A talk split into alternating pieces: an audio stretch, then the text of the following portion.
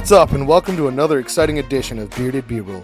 I'm Kyle. And I'm Mike, just two bearded dudes here to chat about all the movies you love, hate, don't mind, or simply never heard of.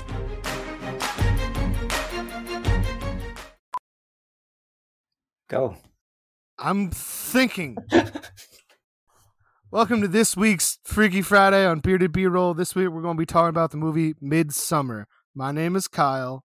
The other person's name is Mike, and this is we're talking about Midsummer. All right, Midsummer 2019. Midsommar. Um, I don't know, it's Swedish. Are you Swedish?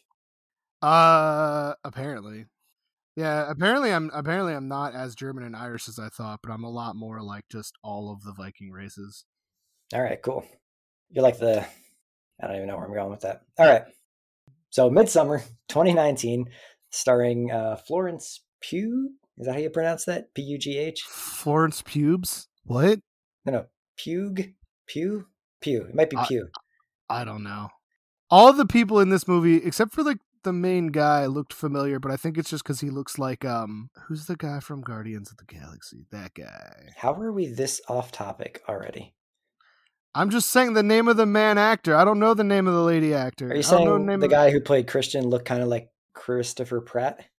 Yes, that's what I was trying to say. He looks nothing like Christopher Pratt, other than the fact that they're taller white guys. Exactly like him. And then the kid that played the Joker.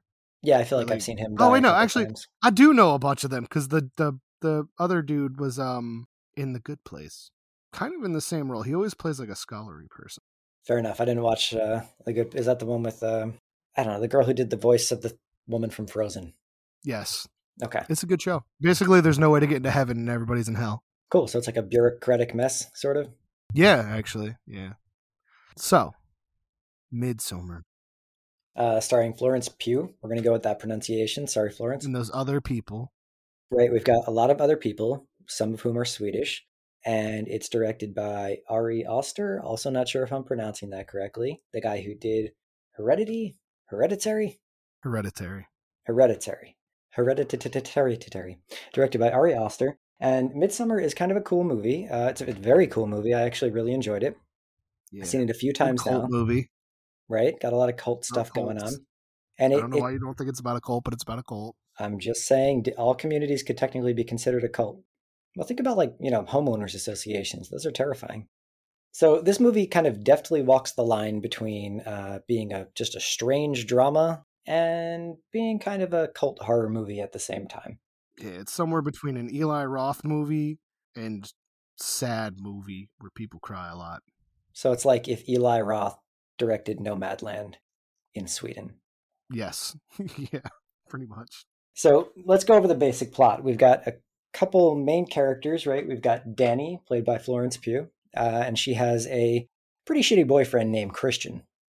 He seems alright. Really? He's like an alright guy. All right, whatever. Um, He just he just is not sure about the relationship anymore. He's going about it in the worst possible way. By he just wasn't not there for anything. her, man. Wasn't there when she needed him.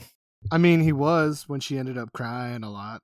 She wasn't Well- there for her when she was like, "I'm worried about my family," and he was all like, "Oh my god, leave me alone." He was like, I just smoked some resin and I'm having pizza right now. I really can't talk. This is kind of important. Um, okay, so let's go back to the beginning. Basic plot. We've got Danny. She's got a crappy boyfriend named Christian. Their relationship is basically just treading water. He's out with his friends talking about, well, you should break up with her, man. You know, you don't even like her anyway. And she's at home having a personal crisis because her suicidal bipolar sister sent her a cryptic email making her think that she was going to do something horrible to herself and or their parents, and uh, she couldn't get back in touch with her. We need to have like a pre-recorded. There's we're spoiling the whole movie things in the beginning of these. This is your spoiler warning. It's already been spoiled, but now now you will be spoiled again. We only spoiled like the first 30 seconds. Yeah. All right. I think that's in the trailer. We've spoiled the trailer, and we're about to spoil the rest of the movie. The whole movie. Consider yourself warned. Consider what we're about to do egg salad on a summer day sitting outside. Spoiled. And you're drinking milk in 90 degree weather. That just makes you throw up. This movie didn't make me throw up. I have no problem with body gore. It wasn't even that gory, it was just kind of creepy. Um, all right, so back to the situation. Danny has not received uh, an additional reply from her sister following the email. It said something like, I'm in a black place. I'm so tired. Mom and dad are coming with me. That's probably a Yeah, paraphrase. I think mm, that's pretty accurate. I think.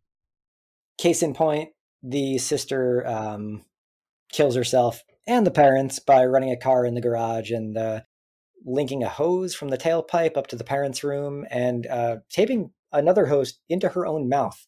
Dude, that was hardcore. Yeah, no, she really committed to that. I was like, damn. basically Danny finds out about this, goes into an emotional tailspin. Her boyfriend Christian shows up, kind of terrified to enter the house because he hears how hard she's like wailing and screaming, but he knows, you know, I'm in it now, I got to get in there and he holds her, which I guess was nice of him. Then he plans his trip to Sweden. Right, he plans a trip to Sweden without telling her. And it's in like what, 3 weeks or something and he's like, I don't even know if I'm going to go. Uh, we were just Yeah. talking about it. And it's like, "Didn't you buy a ticket already?" Well, yeah, but we were just talking about it. And then somehow she says to him like, wouldn't you think it was weird if I said I was going to China for like three months and you just found out about it at a party? And he's like, no, it's Sweden and it's only for one month. And then he somehow manages to like turn that around to make it sound like he's right and actually ends up having her apologize to him for him not telling her that he's going to Sweden. So That's called gaslighting. yeah, no, he was. I mean, you're saying he was an okay boyfriend, and I'm saying he was like a total douchebag, especially because of how he I just. was being sarcastic. Well, you know what? That didn't come across. Well, good. Sounded like you were Team Christian, and I'm. I'm not. Now I'm team whatever the the Swedish guy is that tries to get her. Wasn't his name like Pele or something, like the soccer player? Yeah, polio. No, no, no. That's the that's team polio. Mm, I don't think anybody's Team Polio anymore. Well, or ever was. Or are we counting people that had polio? Um. So so so nobody is happy she's going to Sweden though, except for that guy. They're all He's being bummed. polite, No, no, no. He's into it. right? Pele is super happy, actually. Well, the, the friend Mark is. He's not even pretending to be. Polite. Let's also just point out that Pele is their connection to this community in Sweden. He's from that community. He's a Swedish guy, and he's bringing his friends to his hometown for the Midsummer Festival. Um, and he's really excited to have Danny go with them. But none of Christian's like American friends are even remotely interested in the prospect of her joining them. They're all just kind of pissed off. The one's just annoyed, and the other one is like, I don't know, a douchebag in general. Just does not care about anything other than his own thesis. Yeah. No, no, no. I mean, uh, that one, that one's the one that's just like a jerk. But the other, like, he's just like whatever. I was talking about the Mark guy who's like literally just like hates her. Yeah, he's like the goofy douchebag character that you like wait to get He's killed not in a horror movie. Goofy though. There's nothing funny about him. It was kind of funny when he took the shrooms and freaked out about what time of day it was. Oh yeah. Let's fast forward a little bit. Danny finds out her parents died. We're going to backtrack, then fast forward. Danny finds out her parents died, needs Christian. Christian's sort of there for her, invites her on a trip he doesn't want her to go on. They go to Sweden, drive four hours from Stockholm to some middle of nowhere place that Pele is from. I can't remember the exact name of the town. The Midsummer Festival is there. Um, it's also a weird time of year in that part of Sweden because it's like 10 o'clock at night and the sun's the sun is still shining like it's noon. and this Um, seems to be like a thing that's like like all around though because they're um I forget the name of the one dude, the one who's like there for school purposes, who's writing his thesis on it. But he's not. It's not just that that he's there to see. He's there to see a Midsummer's Festival like there and in Germany and I Amsterdam and like a few other countries. I think. yeah, I guess it's worth noting that these are, for the most part, uh, anthropological PhD students who are somehow hoping to turn their experiences here into an academic work studying different communities. I made a joke about Eli Roth, but this movie's like a lot like Green Inferno. I hated Green Inferno. Don't get me started on that. But I mean, it's still there. It's in it. It's there. It's a little bit of that movie. Is that why you thought this movie had cannibalism? Yeah. That and I mean there's like a lot of times where it just seemed like they were gonna eat people. I don't know why. Yeah, I don't think they do though. It's culty. Cults eat people, I think. You can't just loop all- lump like lump all cults into one bubble. Lots of cults have different rules and different. Um, A lot of it's cannibalism. some of them are cooler than others. Cannibalism's cool, man. His name was his name was Josh, the guy you're thinking of. So we've got Danny, Christian, Pele, Josh, and Mark. Josh, and Mark. You'd think I would know that because they introduce them like four or five times throughout the movie. Like the whole group. Mark and Josh were just kind of there for the most part. Yeah. They were there to be bodies. So let's see. That's the basic setup for it. They end up in this uh, Swedish community. And, you know, it starts off as very like warm and inviting and, you know, a little creepy. Everybody's walking around in like white robes and everything, but it's got this very like picturesque, nice, kind of bucolic, like landscape situation going on. But none of the buildings have, super hippie yeah, in a big for way, the like uh clothes and flower bows or hair tie things and a lot of free love kind of stuff going on. And a lot of buildings with like strange roofs. Like none of them are at 90 degree angles or in any way no like the one that looks like the building like is facing down i kind of liked that though i was into that one I wanted to know what the point of that was. Like inside, like did they need the extra spa- ceiling space? is it like do you have to like walk up a hill when you get inside but um more more things that reference the cult though is when they explain how all the children are raised by everyone that's a cult thing no, I was actually watching a documentary about um Jonestown. You know, like Jim Jones. yeah The other did that. day. they separated all the parents from the kids Yeah, because they didn't want them to have like an emotional attachment or like a, a particular allegiance to something higher than that of the group, which is Yeah. kind of what they were going for here, I think. All right, so they're there for the Midsummer Festival. It happens once every 90 years. We're not really sure what it is, but like Kyle said earlier, this ties directly into Josh's thesis work in terms of uh, researching Midsummer festivals throughout different places in Europe. That actually throws me off though, the every 90 years thing, because the one thing is very specific to age, and they can't do that every 90 years. That actually kind of makes sense though, because look at it this way: the they talk at some point about how they view their lives in terms of seasons, right? The first zero to eighteen years are the spring, then you know up until what thirty six or thirty seven is the yeah, something like summer, that. fall, winter, up until seventy two. It's increments of Until eighteen. working age, which was weird. I'm like, 30 is working age? Like, damn, you guys got it nice at least that way.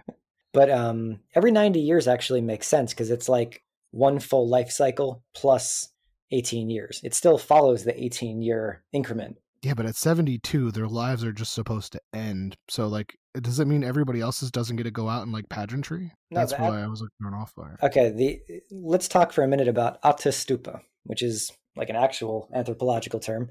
Um, and it's used to refer to sort of a voluntary ritualistic uh, suicide. And that's one of the things that's revealed in Midsummer. The characters once or characters, the people, the members of the community, once they reach age 72, it's their responsibility to end their own life. And they do it in a very dramatic fashion by cutting their hands and rubbing them on some rune stones and then like, you know, plummeting to their death off of what has to at least be 100 feet up in the air, kind of a cliff facing. What's weird is like this movie like feeds into people like us that just sit and guess things that are going to happen by like literally just telling you it's going to happen before it happens, but not telling you. That's true. There's a lot of like hints to things, but if you don't know what autostupa that exact means, thing. Well, no, I didn't even need to know because there was like the thing, the tapestry of it. Then he said the thing about the age, uh, like the people killing themselves, and then they like went to this ritual with the old people. And I'm like, oh, I know what they're gonna do. hmm nobody else seemed to know. it. Actually, that's the fucked up thing about that too. Christian, Josh, I don't know about Mark, but Christian and Josh are both anthropological students, right? They immediately like perked their ears up when they heard autostupa. They knew exactly what was going to happen. And Christian, being the great boyfriend that he is, still brought Danny there, who just lost both of her parents. Well, actually, I don't know. I don't know if he knew because he kept asking Christian or Josh, and Josh was like, I know what's gonna happen, but he wouldn't say anything. Well, can we say that aside from being a terrible boyfriend, Christian is also apparently the worst anthropological PhD student in modern history? Yeah. If he just has like no idea what's happening. Also, when he was like questioning them, he was asking questions that I was like, I don't know if you should just ask people that. Yeah, it was kind of like going. Which I guess we'll have to talk to, about that at some point too. Um, well, I mean, the thesis is the main part. So like him, he decides after watching the the I don't know how to say it Autostupa. out the stupa thing that he wants to write his thesis on it. He decides to write that in there, even though he knows that's why they're there for his friend. He's like, all right, now I want to write this. He copies Josh's entire work in this location. He's like, "Hey, by the way, Yeah. bro, is it cool if I do the same thing you were going to do?" But he doesn't even say it in those words, and he just kind of he says it like it was his own idea. Eh, it's He's like, hey, let's work together on this now. yeah, we can. I'm open to collaborating if you want. So you're just going to steal my idea, and now you're open to like talking about it with me. It Yeah, was it was very strange. So he's not only a terrible boyfriend, he's also just a terrible student and a terrible classmate and a terrible friend in general. He's just a bad person. He can't do anything right. He just sucks in like kind of every facet of his existence. And he always does it in a passive aggressive kind of like shady way. It's actually weird that he never like fully bros out and kind of like challenges anybody physically because like nobody actually threw like a punch in this entire movie. Well, he was think. kind of like a bitch. It seemed like his whole thing, his whole demeanor was he was like too afraid to actually like break up with her, like follow through with that. Like it was like not like it was cowardice. It wasn't like a like a sense of like oh I I'd feel bad about it. It was like literally just he didn't have the balls to end the relationship. He didn't care about her feelings. It was literally just his own. Yeah. And he was he even said like, well, what if I made a mistake and I want her back later? So it was like better to have this thing that I don't really care about than to have nothing, I guess. But like I Yeah. don't know, it was very And like her feelings aren't like anything that he cared about. They bothered him. That's what it was. Like her her problems were a problem for him. You know, and like I was actually rewatching this the other day, and it kind of made me think of something. We're talking a lot about how Danny's got a lot of problems going on, and Christian's just not there for her. But I was actually kind of thinking about how Danny was an asshole first in some respect, and not to Christian, but like to her sister, because Yeah. she's get she's getting these emails from her sister. She knows her sister is like terribly mentally ill. At one point, she's talking to a female friend that like never gets identified on the phone about how her sister wrote her another bullshit email, and her sister's always got problems and all that. But like she wasn't there for her sister the way she needed to be, and like that's kind of why her parents ended up dead in the first place. So you think that's like just a full circle thing? Like she's selfish also and doesn't know how to be there for someone else, and then like at the same time she's asking for that exact thing. Yeah, but like she doesn't know it well enough to know when it's not being presented the way it should almost. Like cuz he's doing it the way she might do it. Yeah, like it's like that fake. Like I'll put a band-aid on it, but like I don't want to be here. Yes, I mean he's I don't know. I feel like he's a little more at fault in this situation cuz she's she's like extremely emotionally fragile from having just lost like her entire family. But at the same time, though, it seems like her sister like does this a lot. So it's not like so much that she's like a dick; it's that she's been burned by it before in the past. Which I get that Apparently her sister meant it though. Like that time, but like there's like a a, a point where like people constantly say they're gonna do something for attention, and then if they do it, you're you know you didn't see it coming. Still, yeah, I, I'm not saying she should have so like times that they're babysat her, but I don't know. I don't think you're right with that one. 100% that assessment. Like she had her she had her own selfish like issues, but I don't think that was necessarily one of them because at the same time, he was telling her to let it go because of that, but she was like struggling the whole time already. Like she didn't really let it go. She just Yeah. sat at her computer the whole time until until she found out. yeah. And you know, they're never really clear on the geography of it either. We don't know how far Yeah, away. If she's nowhere nearby, then what is she gonna do? She can only call people. No, you can call the police or fire department if you like. You she could even lie about it. She could say like, "Hey, I think my mom fell down in the bathtub or something. Can you please go check it out?" And then they, they would have sent somebody over to to get inside. Yeah, I wonder what actually called, what how the cops got there. Like, if she called or because that's like someone smelled gas. or maybe a neighbor heard the um the car running in the garage or something. Because that's not explained. It's not explained how the rest of that goes down. But Yeah, she knows pretty much immediately. So, like at the same time, I think maybe she did call the cops. It's possible. It's weird that she got a call from an unknown number though. I feel like that was a little strange because even if the police called you, it still should have showed up with a number. There's a lot in the beginning that's not explained like correctly. I mean, at the end of the day, you know, suspension of disbelief. They don't really need to tell us to, to advance the story. I didn't even think to question this until you started bringing up like the the quality of her character. And as I'm thinking about it, I'm like, who knows what actually happened there? Like, you can't say she was a bad person because we don't know how any of that went down. It went from her being worried, calling her boyfriend to find out what to do, him telling her to leave it alone, to her crying. Like, that's it. Basically, I mean, I guess it's less important who she was because I think one of the main points of this movie was to kind of show the What was becoming of her, like her psychological break in there. exactly and how like a lot of people see cults and they're like, oh my god, that's ridiculous. How could you get roped into something like that? That doesn't even make any sense. But in this one, we kind of get like a real time view of how somebody can feel accepted in a community that by most standards would be considered freaky, you know, and feel like totally at home and at peace there. Um, and we see her like slowly and slowly break into that. Granted, she doesn't see all the horrible stuff we see, but the sides of it she does see are a little more pleasant. I don't know. When she does see it, though, she accepts it, like, in the end, not the first time she sees it. hmm Well, let's talk about. Um, we already talked about Ättestupa, which is one of the major rituals of this. Which again, I don't think is part of the specifically the midsummer thing. I think every time somebody turns seventy-two, they just have a big dinner and get ready to do the Ättestupa. Okay, so you just think that that was just like a separate part of it. That was just like, oh, this is good timing for this also. Yeah, I think because that was just two people that came of age at the same time. I feel like that was just like a an added bonus to the event. I don't think that's what happens every ninety years. Birthdays came up a lot because the one dude, every time he talked about someone, it was like, she was born the same day as me, and this is my best friend since I was a baby. Pele, you mean? Yeah. Yeah, and he was raised by the village. And, you know, he actually references that his parents died in a fire, which I was a little unclear on because if it was the Midsummer Festival, his parents wouldn't have died 90 years ago. I don't think they died in that. I think maybe that's what brought him to the cult. I think that's what he was trying to like bring her into it for because he wasn't she wasn't a part of his original plan. So I think he saw her as like another broken person and was like I'm going to bring you into this with me now. And that's why he was excited to bring her. Hmm Somebody who would be like open and willing to accept like a new reality. Yeah. All right, so let's talk a little bit more about the Ättestupa. What happened? So there's two old people. And they're old. And they have a dinner, and apparently everybody is super well timed with everything because everything happens when these people sit down, pick up their fork, and eat, and then stand up because everybody reacts in real time without seeing them do it, which was that threw me off. That was yeah, weird that was a little weird. because they sit at these weird shaped, rune shaped tables.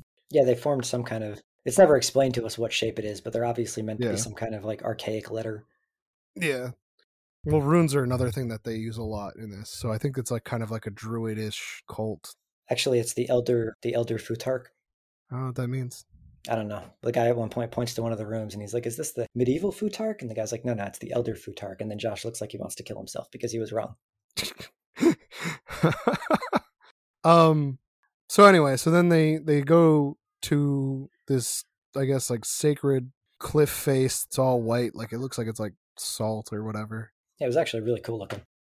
and they cut their hands just like early in the movie you see a fabric of people doing the same thing hmm um like shortly before this i mean actually i I think you see the bear my favorite one has got to be the lady cutting her pubes and then bleeding into a cup that was pretty sweet that was my favorite tapestry Backtrack on that. There's a younger redheaded girl who just came of age to have sex or something. Pele describes it a certain way. She's obviously not legal by like United States standards. no the whole time i'm like she's like 12 I think she I think she just got her period. I think that's what that meant. Yeah, right. She had just gotten her period and she becomes obsessed with Christian. And they actually show a tapestry of somebody making a love potion from their menstrual blood and some pubic hair. And then it's like placed in Christian's cup right before the old person meal, actually. And nobody says a single thing about how his cup is like three shades darker than everyone else's cup. Like they all have Did you- Did you, the moment you saw it, notice that? Go, why is his different? Yeah, why does he have grapefruit juice while they have lemonade? Yeah, why is his different? And like it took me like a little bit, and I'm like, gross. because the idea being that if he drinks that, he will become uh, enamored with her and want to make the babies. yeah, period, blood juice, and pube pie. So back to the Ättestupa, we've got these two old people. They're on top of this giant white cliff face, which was pretty cool looking. Uh, they cut their hands and they rub their hands ceremonially on the front of like a room-covered rock, and um, then they take then turns. they make the most badass crowd surf dive Mhm. ever. Yeah, they jump. And the it. first one, the woman lands perfectly. She goes head first. Her face pretty straight, much Mm-hmm. straight belly flop, explodes her face. her face explodes and it's actually really good special effects you can see a lot of like bone fragments and shit sticking out of her face then we've got um, captain awesome going next and this guy just does not know how to kill himself No, he. It looked weird though because it looked like he landed on his neck, which I was like, okay, that would kill somebody. But then, like, apparently not. if i'm going to jump off of something that's over 100 feet in the air i'm not going to go feet first I thought he went face first. That's what it looked like. I didn't realize he went feet first. now he goes feet first and he just his legs like explode upon impact like if he didn't die from that they would definitely have to be amputated Oh man, and all the pressure of everything being shoved up into his head, that was a good special effect. Yeah, Where his those are a lot face was all red and his eyes were like all like the, the the blood vessels burst. But yo, before that even happened, they're in the crowd and they're walking there. And I'm like, what's the do with the hammer for? What's the hammer for? Like, is so many like they do stuff in such a way where it's like every weird thing that's gonna happen, it's super noticeable, but like it's not explained until it happens. So I was like, when I saw him screw up, I was like, oh, that's what the hammer's for. Yeah, there's enough there to like give you a sense of unease without it being like really spelled out. So let's go back to that. This genius jumped off the rock, feet first, exploded his legs on impact, and then lays there twitching because guess what? He, he didn't die yet. And like moaning in pain. Then this dude pops out of the crowd and he's got this like six foot long. Oh wait, wait, wait, wooden- no, wait, no, no, no, because you, you you missed the part about like how they're like they have this weird connection of empathy. Oh, go ahead. So Yes. I thought that they were doing this whole moaning thing as like a ah he fucked it up, and like they were all sad that he screwed it up because I was like clearly this ritual's super important to them, and he just ruined it and botched it. Clearly not. They brought a hammer for a reason, but like because he's moaning and crying in pain, they all start moaning and crying in pain, and it's this like super insane moment. And meanwhile, all the uh the American people are like freaking out, grabbing their head, like, what's going on? And then that British dude's like, what the fuck? Except Josh, he's like sitting there taking notes on a post-it.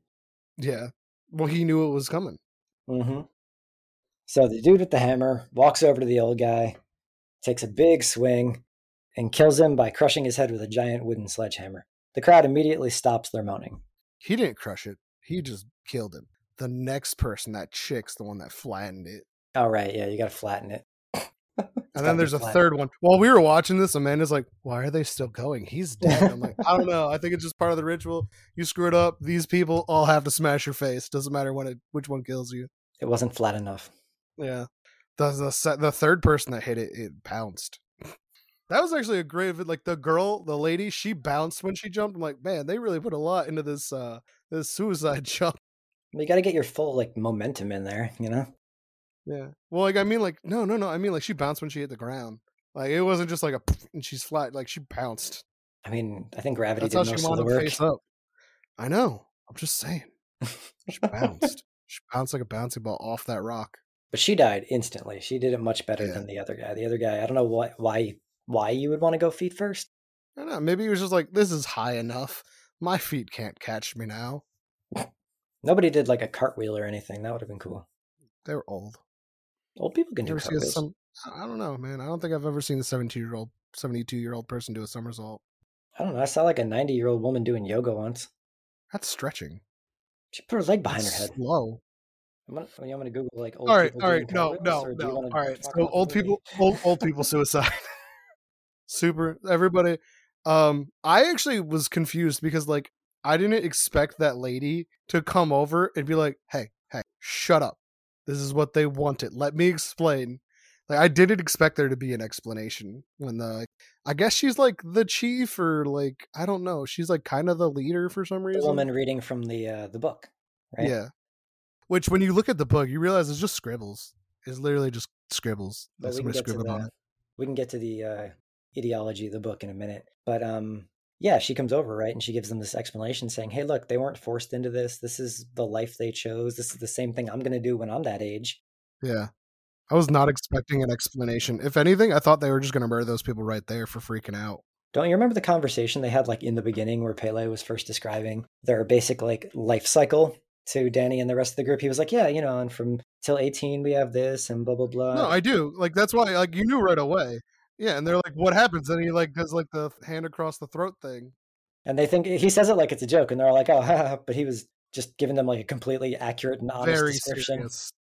which is I I don't know. It's a movie that like when you rewatch it, definitely stands out more to you in like other ways Yeah. because you don't have that you have that sense of like foreboding the first time you watch it, but you're also just not really sure what to expect. The second time you're watching, you're like, oh man, he just straight up said they were gonna die. Told them exactly, and he laughed too. I don't know. I took I took all the subtle hints like pretty serious because it's not long after you see any of this stuff before it happens.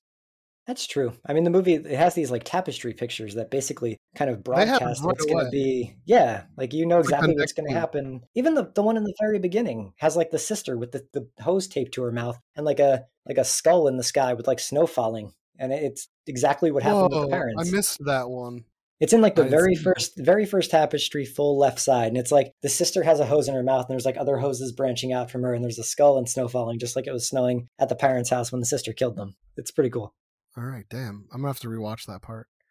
But no, like I think the only one that's like super super early that doesn't happen right away is the bear. Because you But see that pretty early on. They bring up the bear pretty early because there's a bear in a cage, and I think it was Mark says, "Are we not going to talk about the bear?" And they don't. We'll talk about the bear later. Yeah. Let's talk more about Christian's balls. They are round. He's got a good sized penis, I guess. Oh wait, that's that's later in the movie. Why do you want to talk about that now? I thought we were going to talk about Christian's balls now. I don't know. What do you want to talk about? Like his actual dick, or like how he has none. We're not going to describe it. Um, I am so confused. You're like, we're gonna talk about his balls, and I'm like, we do see his balls. all right. So I was going to talk about the the sex circle, but if you want to move on to a different topic, let me know. Oh no, I mean that aren't you jumping ahead a little bit? There's like a lot that happens in between that. All right, yeah, let's move on from, from Because that. that's So- this is when this is right after this is when he decides he's gonna be doing his thesis on this too, and they all have to ask Pelle if it's okay, who originally just says no, and then says, Yeah. Well, Pelle originally says like, "Hey, we can't. The elders aren't going to allow us to have anything specific written about this place." And then at some point, he changes his tune and he's like, "Yeah." But you guys have to work together. And Josh is like, "Fucking awesome." And then that's when, like, well, he's like, fuck you, but also awesome. That's like when some of my favorite questioning comes up. This is when Christian's talking to like one of the elders and he's like, So you guys got a problem with inbreeding? And I'm like, There's not a lot of tact to that question at all. Yeah, this is, you're just asking them if they fuck each other, sisters. That's And actually a fair question. There, that guy's like, No, we don't do that. We stay safe. And then in the same time, Josh is in talking to the guy about their little sacred book thing. And he's like, Actually, inbreeding's how we make our profits. So yeah, they intentionally inbreed to create prophets that can then like add to their book of religious rules or whatever Scribbles. you want to call it. Um, but like, I don't think Christian's The question. kid actually like it's weird that that's even in there because he has next to no role in the movie aside from like a few brief moments where they're like that's that guy but he doesn't actually play any role and like all of these are like long standing traditions so it's like And even what Hmm. he's writing in the book, it's like basically finger painting. So I don't know what they're like divining from that. well they said that they draw the pictures and then from that they determine what it means so essentially it's just like a like a manchurian candidate they just stand there they do it it keeps everybody in line and then they just decide what they want things to be That sounds about right. I want to go back to Christian's inbreeding question for a second. Not as tactless as it might seem. I mean, think about it. All these people are, you know, breeding with each other. A lot of them are related. I think it's the way he asked, but they it's also obvious that they bring in outsiders though. That's the thing. You know about the app in Iceland, right? No. Because Iceland is traditionally a very like closed off community. It's technically part of like Europe, but it's an island, you know, so it's not there's not a lot of like mingling unless people specifically travel there. And a lot of people in Iceland are related. They actually have apps that people can use to check and see if they're related to people so that when they meet someone at a bar, they don't end up fucking their cousin. Oh my god. I'm not joking. That's dead serious. Like that is an actual thing. Okay then. All right. I guess it makes more sense. Me not knowing that, so it's just like, why? So it's like, hey, you're pretty cute. Let me just check my phone to make sure we're not blood related. That's, All good. Like let's let's do the thing. better safe than sorry, though, right? Probably not the most like erotic of foreplays, but I feel like it's better to to know than not know. You're real hot. What's your grandma's name? I mean, isn't that how any good conversation starts? All right. So what happens after? So we learn about the book written by the inbred albino character, which also pisses me off. Have you ever noticed there's never like a normal albino character in a movie? They always use an albino character when they want somebody that's like scary or like something's wrong with them. There's never just like a Yeah. normal albino character like getting a coffee or something. What about the Matrix? They're superheroes. Super I mean, villains. like the twins with the blonde dreadlocks? yeah, yeah, yeah, the super villains. Right. Like I said, there's never, they always use albinos when they want to have a villain, a character that's got something wrong with them, or just like to make something weird. Like there's never just like a normal character standing in the background who happens to be albino. It's always like somehow stigmatized, which is kind of like exactly what happens in this movie. Even though they put them in a position of power, it's not really a position of power. But I guess they have fun finger painting. I don't really know what to do with that. I don't know. It's kind of weird. All right, so what happens after the Ättestupa? What is Danny wants to leave, right? She's like, I don't know why I'm here. I'm done with this place. There's a lot of freaky, freaky shit going on, and I'm uncomfortable. So Pelle convinces her to stay, and he says his own thing about how he was orphaned. His parents died in a fire, and it was the community. She's that- really not into that because honestly, if your family just kills themselves, kind of the last thing you want to hear is, no, no, I understand. Mine did that too. It's just one of those things that doesn't sound great as it's being said. well, her family didn't She's kill like itself. not into it. Well, I mean, sort of. The sister killed herself and murdered the parents. Yeah, yeah, yeah, murder suicide. And his family died in just the fire, which I don't know, based off like like the whole cult thing, like I was like was it murder? I mean, we don't know. It might have been like they didn't want to go along with a certain rule or something. Maybe they, I don't know. There's Yeah. any number of. It's very like suspicious, but it's like intentionally vague. Um, Yeah. Oh, we forgot to talk about um, Simon and Connie. What about Simon and Connie? Simon and Connie are the two characters Oh, the British that, people. yeah, Yeah. that um, Pelle's brother, and I'm putting that in air quotes because I don't know if they're No, actually. he just said they were friends because he said this is my brother. He calls everybody his brother and sister Oh, because it's cool. Right, And then, but he said he that's the one where he goes, "Yeah, we've been friends since babies." Or he says it weird because it's like broken English the way he says it. Mhm. So yeah, so the other guy brought them there, but he only brought two, so he did a less good job at bringing people to the party. Which is funny because they they mentioned that another guy did it, but like I did not. Those those are the only two outsiders that they introduced besides the main uh four characters. Maybe they didn't make the cut. Maybe. No, because they did. Because at the end of this is like the end going to the end of the movie, so that's why I didn't want to like fully get into that. But like at the end, there's two people that volunteer to get sacrificed, and it's because they brought Mm. sacrifices, but it's not Pelle. So the other's another guy there that did, and they just Well, one of those guys is the one that brought Connie and Simon. yeah, I know, I know, that's what I'm saying. And then the other guy, they don't, they never say what other outsiders came because literally that's the only reason for the outsiders to be there. So Simon and Connie are the British couple, or at least one of them is British, and they specifically, very, very vehemently, did not enjoy the Ättestupa.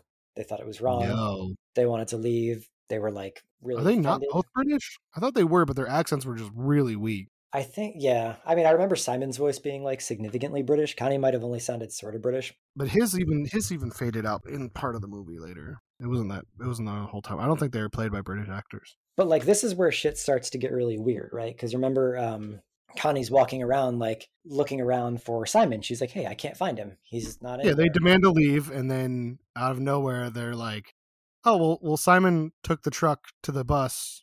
Only two people can fit." And she's like, "That's fucked up. Why would he leave? I'm pregnant."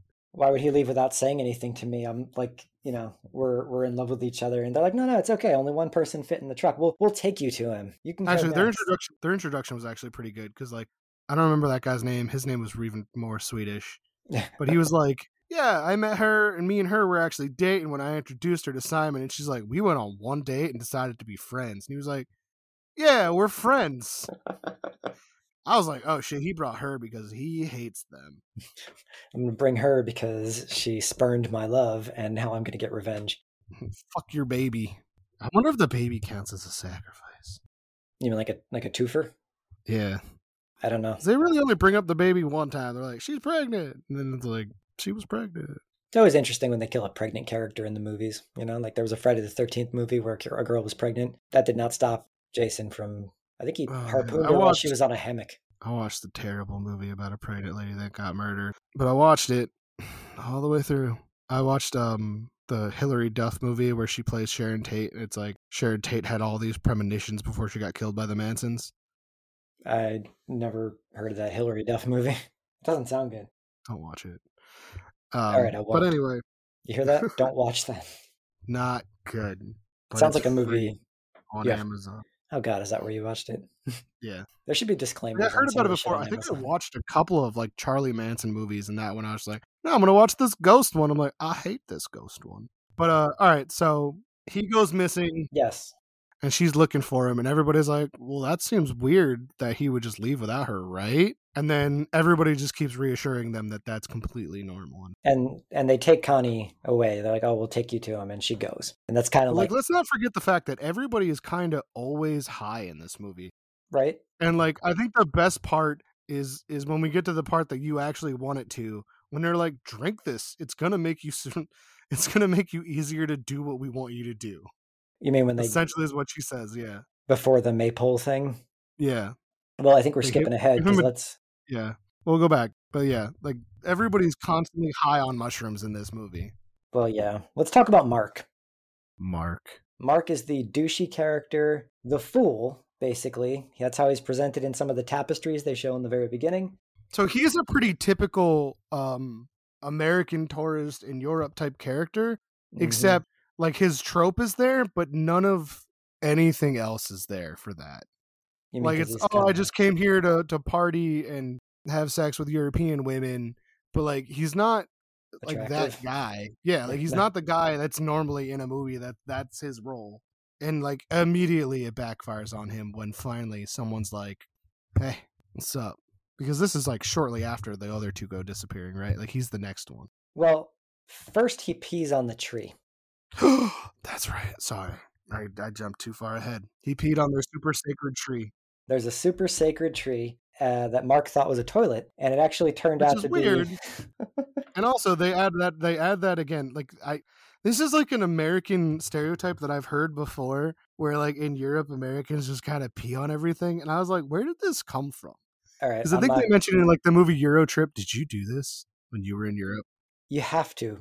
You just walk around peeing on It de- sacred no, monuments. Okay, look, it depends. Like you go to China, right? And there's people like I once walked by this guy. I don't even know how he was aiming. I guess he just had a really straight penis, but he was standing on the sidewalk, peeing on like some grass while smoking a cigarette and talking on a cell phone. And this was an American guy.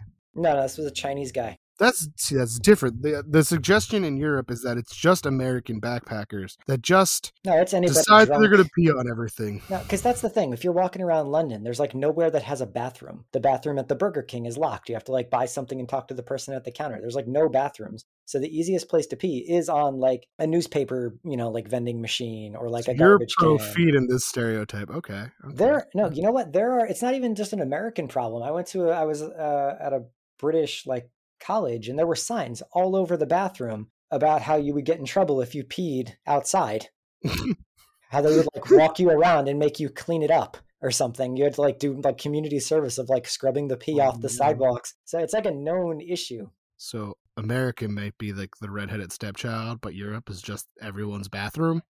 Yeah, that may that might be one way to look at it. all right. Um. All right. Anyway, so yeah, I heard that stereotype. They played into it into this. I thought maybe it wasn't real, and then you just verified that apparently that's a thing. It really happens. I just saw it in like movies where people went on vacation because I think it gets mentioned in National Lampoon's Vacation too, doesn't it? At one point when they're in Europe. Was that the one with Hawkeye? I don't know. It's the one with Chevy Chase. Oh, the European vacation one where they lose the sex tape at the beginning. I don't remember Yeah. that much about that movie, to be perfectly honest. I don't know. I just feel like every movie where I watch Americans go to Europe, it's there's a part where they complain about them peeing on everything. Uh, But I guess that's real. I guess that's real. Something I didn't think would happen in real life, but I guess it does. So, Mark, He's on their sacred tree, their super sacred tree, why is it sacred? because that's where they put all the dead people's ashes. Right, all their ancestors. Oh, this is the Amanda was not ready tree. for any of this. She watched them kill themselves. She was like, "Ah, it's so messed up. Like it's a ritual." And she's like, "Why are they putting them on the fire?" And I'm like, "Clearly they're burning them. That's a pretty Viking ritual." Mhm. and then they pull up ashes and they're feeding it to the tree and i'm like okay this is this makes sense So, Mark pees on all of their ancestors and attracts the ire of one guy in particular who just really hates Mark and wants to like pull him apart physically. my favorite part is is he gonna kill me it's like you just peed on all their dead people and every time someone tries to explain this to you you just go but it's just a tree he had no no feelings about how what he just did as being wrong or understanding He was more just like, why wasn't there a sign? It's like, because everybody here knows that. don't pee on this tree this is the not good pee tree Like, just because a bus station doesn't have a sign that says no masturbating doesn't mean it's cool. It's just like one of those things. This is how stupid signs get put on things like don't put wet out on your face it may cause irritation It's true. Like the signs on the subways in like China, and I, I I've seen in Thailand and in pictures how there's like specifically signs that say no durian. You know, like the big spiky fruit that smells like dead things. yeah I guess there was like one guy who decided to eat it on the train and like ruined it for everybody else. All right, so and you were talking a little bit about how Mark was the guy who wanted to go to Europe to bang European chicks, even though he totally does not fit that like demographic Yeah, he's, visually. he's not like that bro guy. He's just like this weird nerdy guy. You'd expect more to be more in line with the rest of the geeky characters, and you would expect Christian to be right? more more that guy. Honestly, like just being like a really dirtbag boyfriend disappearing with like random women, but that's not really what happens by his choice. So Mark, after dinner that night, gets lured away by the uh, woman who was like making eyes at him, and um, you know, no one ever sees him again. I mean, that's not true. Josh sees him pretty later. Sort and of. how, how, when, and how does Josh see him? So so Josh asks uh while he's he's doing his interview with like the elder guy that he's talking to, who's showing him the sacred book if he could take pictures, and that guy's like, fuck no. Uh, and also, we have like a hundred of these. This isn't. This is just new. This is the 2019 one. And he's like, "Oh, well, that's fucked up." So later, he sneaks out, and it, the one thing this movie does is it really does give away things, but it does it in a like a way that doesn't suck actually, because like it just shows him go to bed with his shoes on. And It's like, well, obviously he's gonna go take pictures of that. So when he's in there and he's taking pictures, he's just clicking them away. Mark comes in. He's like, "What are you doing in here? Close the door. They're gonna see." And then he gets mollywomped with a hammer in the back of the head, and it turns out that's just the dude wearing Mark, which is that was awesome. Which brings us to the point of Mark being the fool. And when they first get to the community, there's a bunch of kids playing a game, and one of the people says, Hey, what the hell are they playing? And Pelle says, Oh, that's okay. They're just playing a game called Skin the Fool. It's just practice, I guess. Yeah, another one of those foreboding moments. So at this point, we've lost Mark, we've lost Josh, we've lost Simon. So actually, what's really funny though is with that is like later on in the movie, you see um like Josh's leg poking out of the ground. I'm like, oh, they're planting them. And like I was like, that makes sense. It makes the soil fertile, and this is like a fertile ceremony thing. And no, I was like, they just put his leg in the ground for some reason. It's never really explained why his leg is there when they use his body later. I actually had a problem with that, and I don't know if they took it out and put it back, but like he was the I only it was like a cut thing that they just didn't do that to. Well, I mean, he he's the only black character in the movie, so like you can very recognize you can you can tell it's a Blackfoot. You know what I mean? Yeah, like that one's obvious that it's sticking out of the ground. so it's obviously Josh's. But then later, when Josh is like being placed in that room with the other people, he has both of his feet. So what do they do? Like Does dig it? Yeah, because I've I like specifically looked for that. He has both of his feet. So I don't know if they dug it up or if that's Like, supposed to be like buried him and then dug him up. That's weird. Yeah, like that's weird. See, I thought they were like planting them because this was like this whole fertility thing. like to grow more outsiders. no, they grow like the help the plants grow. I don't know, like a weird culty sacrifice thing for the plants. I don't know. Yeah, and like that made sense because like then to bring it back just a little bit, the the British dude, I forgot his name. You said his name. Simon? Simon, he's all like blood eagled in the chicken coop, feeding the chickens, which was great because they also imply that he's still alive. No, I looked that up. That was actually like a, a medieval kind of torture thing. So they Yeah, would it's a blood eagle. Yeah, so they tied him up, cut his back open, I'm assuming disconnected his rib cage, and pulled his lungs out because they so it looks like basically looked like wings. Uh, but the problem there is it's a very slow death because when you're breathing, you use your diaphragm to pull air into your lungs. But with the lungs suspended outside of the body like that, they can't use the power of the diaphragm to pull air. So they're only getting like a little bit of air at a time till they eventually empty out. Okay. Yeah, I did not know that part of it. I only knew my limited knowledge of what it was from the mo- the TV show Vikings. Doesn't make it like less horrifying. You know what I mean? Like it's No, like, it uh doesn't. So like I was so confused if he was still alive because we're like he's breathing, but then at the same time, like throughout the movie, like things are pulsing all over the place.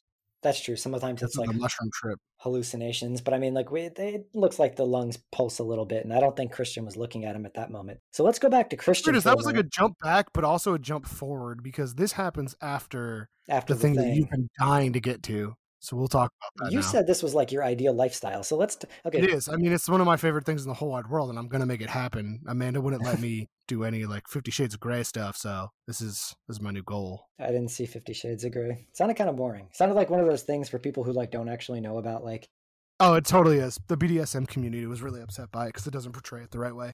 So yeah, so she Danny goes off and does the the special dance ritual to become the May Queen. right the maypole dancing sequence where she takes some kind of little teacup that maybe has hallucinogens in it Definitely is. It's no, it's definitely mushroom tea. Everything is mushroom tea in this.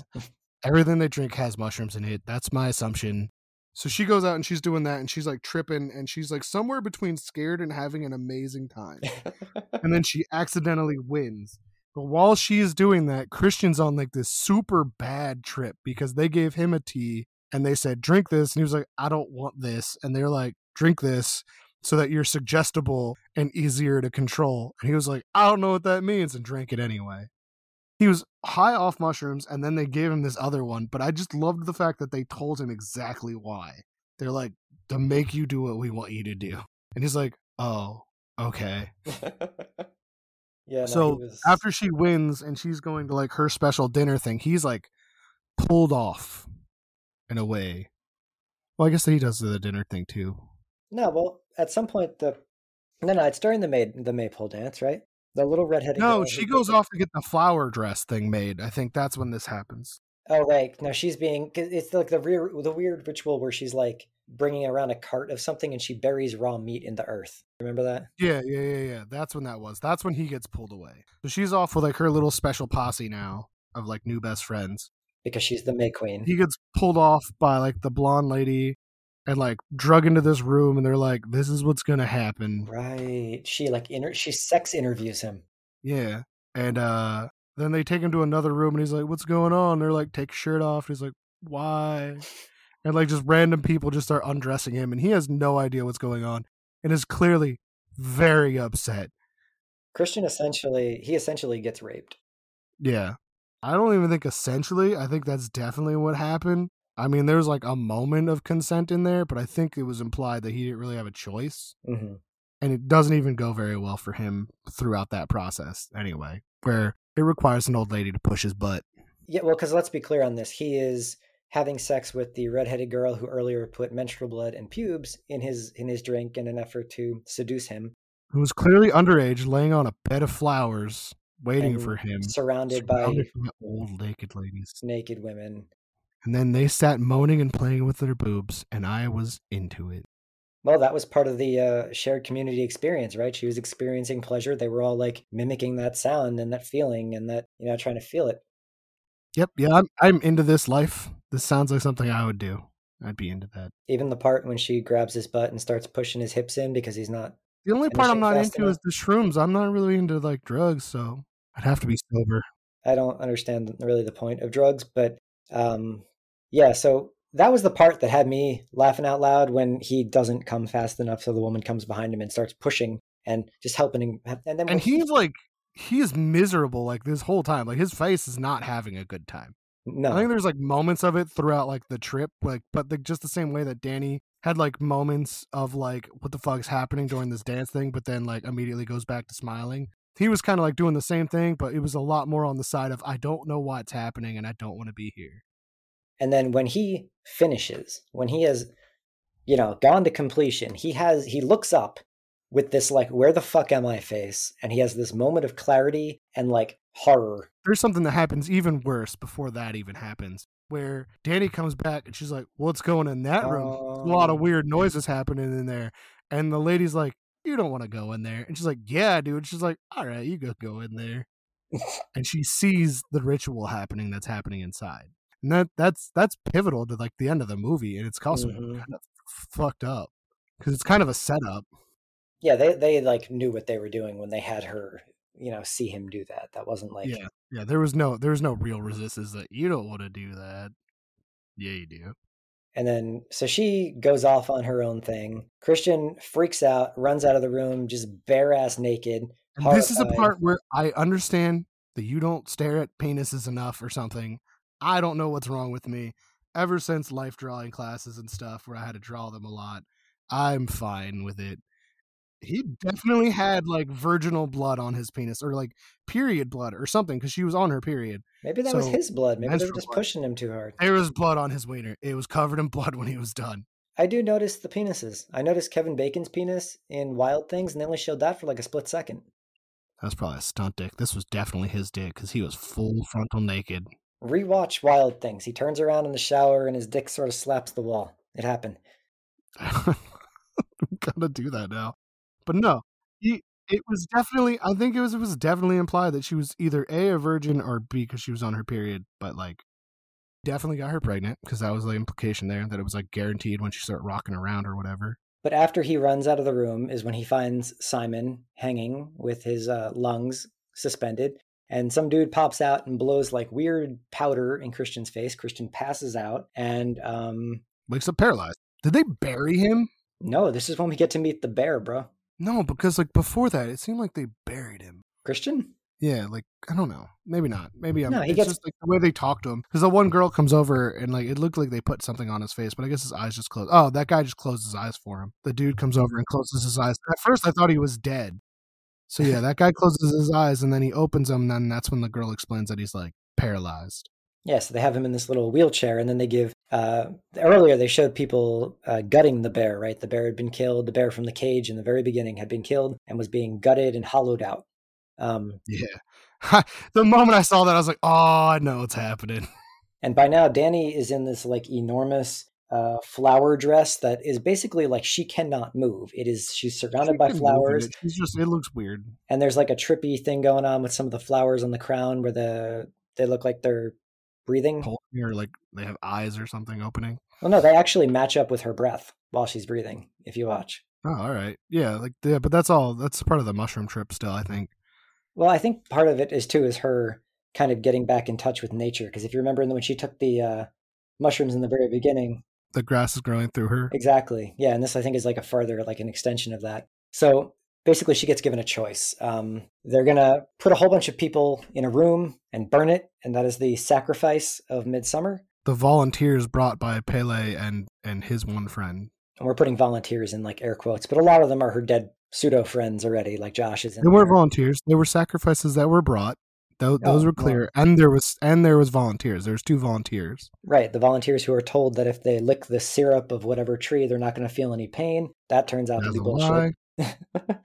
and then there's a lottery for the last person slash because she won being May Queen, she gets to choose between the lottery person who I guess in this culture considers that like that's an honor and like that's a that's a good win, hmm but that's not who she chooses No, she chooses Christian because fuck that guy. because he cheated on her And for like against his own will. No, I mean she did not care about all the terrible boyfriend that he was. Like even when he forgot her birthday and then pretended to give her a cake, she was like, "Ugh, whatever." Like she wasn't upset. She was like, "Yeah, I think as she developed through the story, she had a greater realization about things. She was able to view things from a different perspective, a more objective perspective. yeah, mushroom high." Because before he could just talk her into thinking something he did was her fault and make her apologize. And I think her journey through there and like meeting other people that can at least you know purport to like feel what she feels kind of let her take a little bit of a step back. So I think it it the I think her being tricked into thinking he cheated on her though had a lot to do with it, which is weird because in this moment, all the things that have happened around you, I would immediately assume that this was some kind of like cult ritual thing with that too, because there's like like twelve people in that room. Also, that's a weird way to have an affair. Be like, all right, I need you, you, you, you, and you to come watch and just tell me how good I'm doing. I need you to give me assistance if I slow down and I pick you to be the one. Again, that would be a great life if you could just walk into somewhere and be like, I want all of you people to watch and congratulate me. I need you to be my assistant. We're going to make this happen. I don't think that would be good for me, but I understand how for some people that might be ideal. This would be fun. Some people like an audience. I don't know. I don't hate one. Anyhow, so Danny um, chooses, and I think one of the reasons it's so easy for her to like look past like the weirdness of this community is because she doesn't seem to belong anywhere, right? She keeps saying, "I don't know why I'm here," and at some point it shifts, and she's like, "I feel good here. I feel like I belong here." Pelle like directly tells her that Yeah, when they're having that little bro out about I got dead parents too. You're an orphan. I'm an orphan. Let's be orphans together. And also, I love you, and my friend who brought you here is a dick. Basically. Yeah. So she chooses to sacrifice Christian. He's going to get stuffed into this little bear suit, and he got to admit, he looks kind of adorable with his face sticking out of the like, bear. I'd love to have a bear suit like that. right? I wouldn't even wear it. I just want to keep it nice. I mean, I wouldn't want all the gooey stuff that was inside on him, but yeah, yeah, yeah. If I'd have just like a sweet bear costume, They did not have time to like dry that thing out inside. Not that he could like, oh, he was covered in the goop. yep. Which didn't end up mattering because he then uh, burns alive, and it basically just ends with Danny sort of like trying to move, but she can't really move because she's in this giant dress. And she runs. well, no, she like runs very slowly, and all the people there are like screaming to mimic the suffering of the people inside of the The two uh, volunteers. the burning building. Yeah, who I don't know how nobody else hears them screaming and goes, "Damn, that tree sap didn't work." But um, Maybe we should get new tree sap. Well, that's why maybe that's why they have it every ninety years, so that whoever heard the person screaming is already dead by the time the next midsummer festival happens. Or they've forgotten. Fair enough. So yeah, it looks like she's kind of horrified, but then she does this like weird smile thing at the end. Yeah, like it's like, oh shit, that shit was like legit. And then she's like, fuck, I'm kind of into this. Which leaves us with a question at the end. What happens? Yeah, because she's not leaving either way. She's either she's either next or or a part of it. But I feel like because she she won the Mayflower thing, she wasn't meant to be a sacrifice. Like Pelle did not pick her. He picked the dudes. Mm-hmm. They were all coming. They were all gonna die. That was planned. And then she was tacked on, and he was like, "Oh, sweet, this is gonna be this is gonna be cool. Cause you're an orphan. I'm an orphan. You'll like it here. We'll be orphans together." Yeah, and like I guess he like kind of like had a thing for her too. Yeah, no, he definitely. I mean, I mean, he kissed her and told her that he loved her. Yeah, and that Christian didn't deserve her. So like, it's not like implied; it happened. So I think she stays. I think that's probably got to be like what the ending is. I think she stays too, and I think honestly, it's probably the best thing for her. And what is she going to go back to? She, she'd have to explain what happened to everyone anyway if she left. And this this way, everybody's missing. They have no idea where they went and she doesn't have anyone to question about her, so it's like fine. Yeah, I don't know. I mean, like it's it's a cult and it's weird and it's dangerous and it's murderous and it's creepy, but at the same time, yeah, I feel like that's the best place for her. Like she was she was like a part of that community. I I, I feel like you're two steps away from joining a cult. Two steps away from starting a cult, man. Thank you for coming. My name is Kyle. That guy's name's Mike. You can find us on all places you find podcasts. You can find us on Instagram and Twitter at Bearded B-Roll, or you can email us with suggestions for new shows at beardedbroll at gmail.com. Goodbye.